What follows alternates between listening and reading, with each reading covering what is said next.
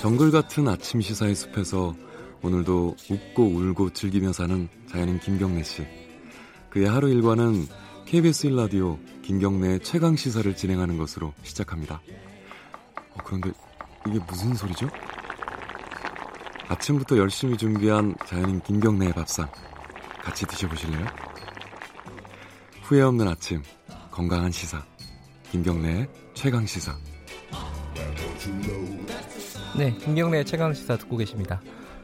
조국 그 후보자 관련된 어, 압수수색 얘기가 많이들 궁금하신 모양이에요. 2부에서 좀 자세히 다룰 예정이니까 좀 기다려 주시고요.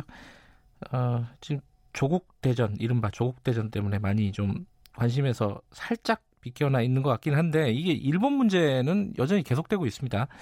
어, 오늘이 이제 일본이 우리를 화이트리스트, 그러니까 백색 국가에서 제외 조치를 한 것이 발효가 되는 날입니다. 오늘이 어, 8월 28일. 어, 우리는 지금 지소미아 종료를 통보를 했고요.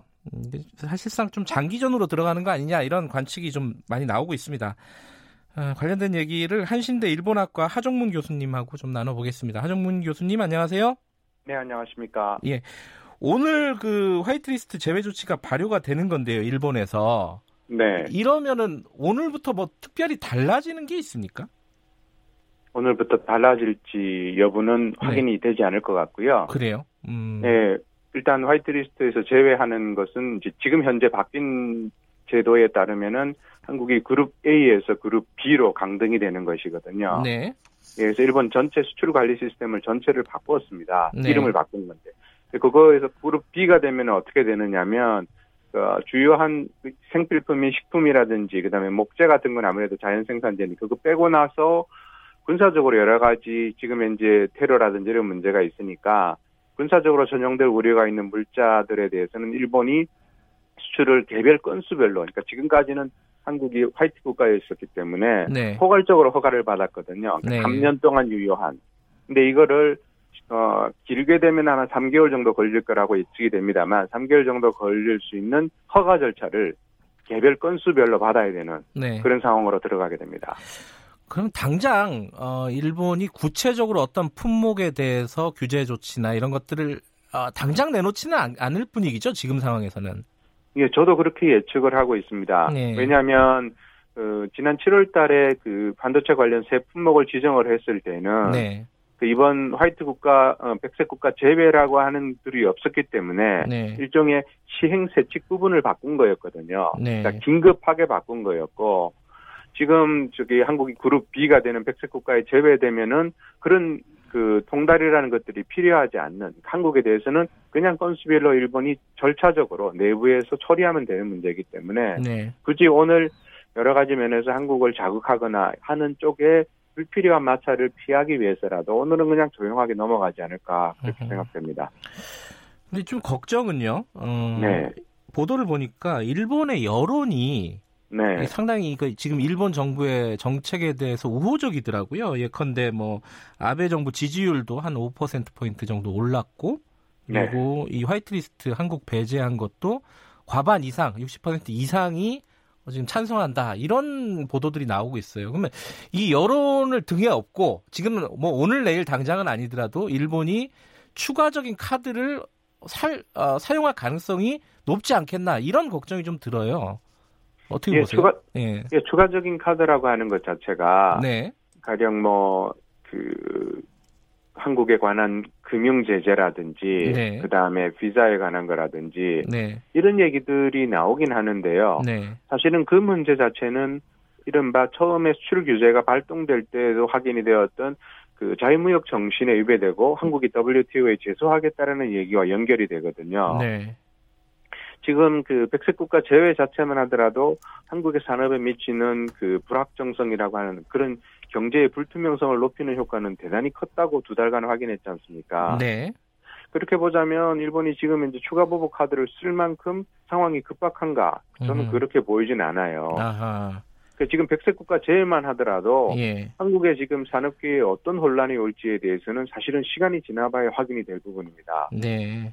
그런까지 본다면 상황을 봐서 일본이 뭐 3차에 해당하는 보복 카드를 내 꺼낼 가능성은 있지만 네. 지금 당장은 한국이 어떤 음. 식으로 힘들어하고 있는지 이런 것들을 아마 재심히 관찰하고 있을 아, 관찰하지 않을까 그렇게 음. 보여집니다. 그러면요, 우리도 사실은 이제 지소미아 그러니까 한일 군사 정보 어, 보호 협정 종료를 통보를 했고요.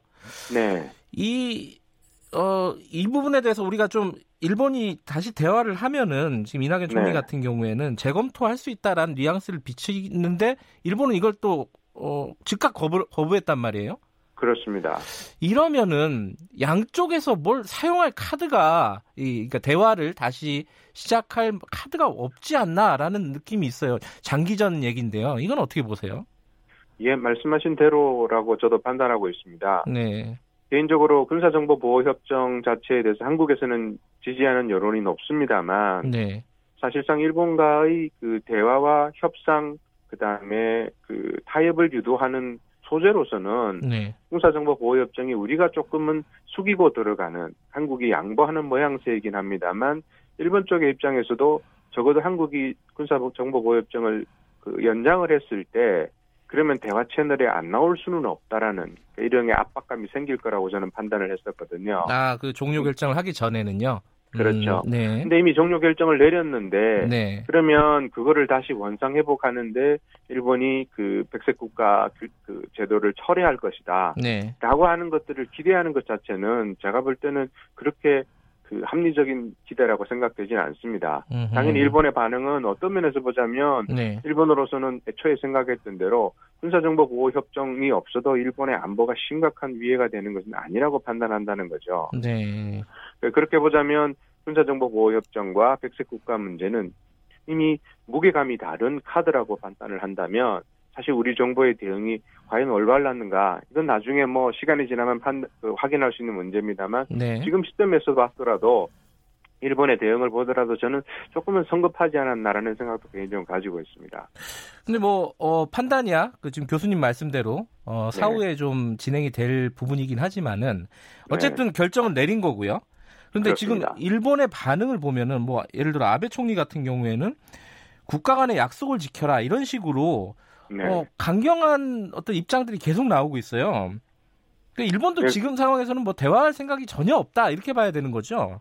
그렇습니다. 일본 정부로서는 지금 백색 국가 제외에는 시간이 지날수록 그 충격파가 계속적으로 증가할 것 같거든요. 네, 그러니까 그런 것들을 확인하면서 만약 필요하다면은 왜 협상에 나서더라도 일단은 한국에 대해서 자기들이 유리한 카드를 많이 준 상태에서 가고 싶은 거고요. 네. 한국이 상황이 다급해지도록 만들어 간다는 거죠. 예, 당연히 그런 것들을 부추기기 위해서라도 나베상으로서는 아니면은 코노 외상도 마찬가지입니다만 일본 정부 관계자들의 발언은 당분간은 강대강 강경 기조로 계속 갈 것이다. 음흠. 이런 식으로 하면서 한국 쪽에서도 일종의 맞대응 카드를 유도하는 듯한 네. 그런 모양새를 보인다고 보여집니다. 맞대응 카드를 유도한다는 말씀은 예를 들어 이제 한국에서 우리가 지금 여러 가지 이제 대응 조치들을 어, 강구를 하고 있고 실제로 진행하고 있지 않습니까? 예컨대 뭐 그렇습니다. 방사능 문제를 계속해서 지속적으로 제기한다든가 네. 이런 것들이 일본이 의도하고 있다 이렇게 보시는 건가요? 아니 일본은 그런 게 우리 한국이 반응을 하는 거에 대해서 일본이 적절하게 받아치는 게 조금 예. 전에 말씀하신 대로 아베 시장의 지지율이 올라가는 것처럼 네, 네. 그러니까 그런 것들이 국내 정치적으로도 아니면 이제 지소미아 종료에 대해서 미국이 보여준 반응도 그렇고요. 네. 국내적으로도 국제적으로도 불리하지 않다고 판단을 하는 것 같아요. 음흠. 가령 후쿠시마 오염수 문제는 이제 이걸 어떻게 일본이 끌고 가느냐면 네. 오염수 문제는 사실 심각한 위험이긴 합니다. 네. 근데 그랬을 때 한국이 그러면 어- 어느 정도의 데이터를 가지고 일본을 사실은 야 일본 이러니까 너네가 그러면 안 되라고 그러니까 일본 정부의 잘못을 지적할 수 있는 것인가 이거 쉽지 않거든요. 네. 방사능 오염수 문제는 일본 정부가 방출하나 마느냐 결정의 문제도 있습니다만 방사선 오염치도 있지 않습니까? 네. 이런 복잡한 데이터를 한국이 갖고 있지 않으니까 이번에는 외교부에서 이제 그걸 요구를 했던 거고요. 예, 예. 이게 일본 국민 입장에서는 야, 한, 일, 어, 후쿠시마 쪽은 그렇게 어, 지진과 그다음에 방사능으로 고생하고 있는데 한국 정부가 거기에 괜히 상처 났는데 들쑤시고 있다.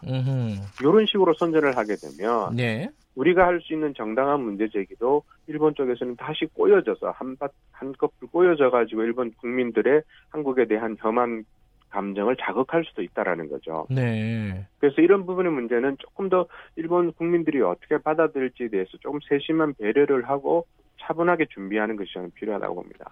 그러니까 말씀하시는 거는 어, 장기전을 대비해서 대응 그렇습니다. 카드를 내놓더라도 좀 세심하게 어, 준비해서 네. 내놓자 이런 말씀이시군요. 그렇습니다. 음흠.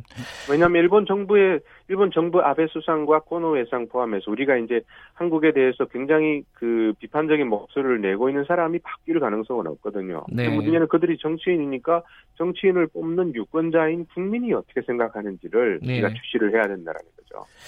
근데 참 그런 있어요. 교수님 말씀은 되게 이성적인 어, 분석이신데 네. 예를 들어서 뭐 세코 경제산업상 같은 경우에 그렇습니다. 지금 하고 있는 자기들의 조치가 한일 관계에 네. 영향을 줄 의도가 전혀 없다.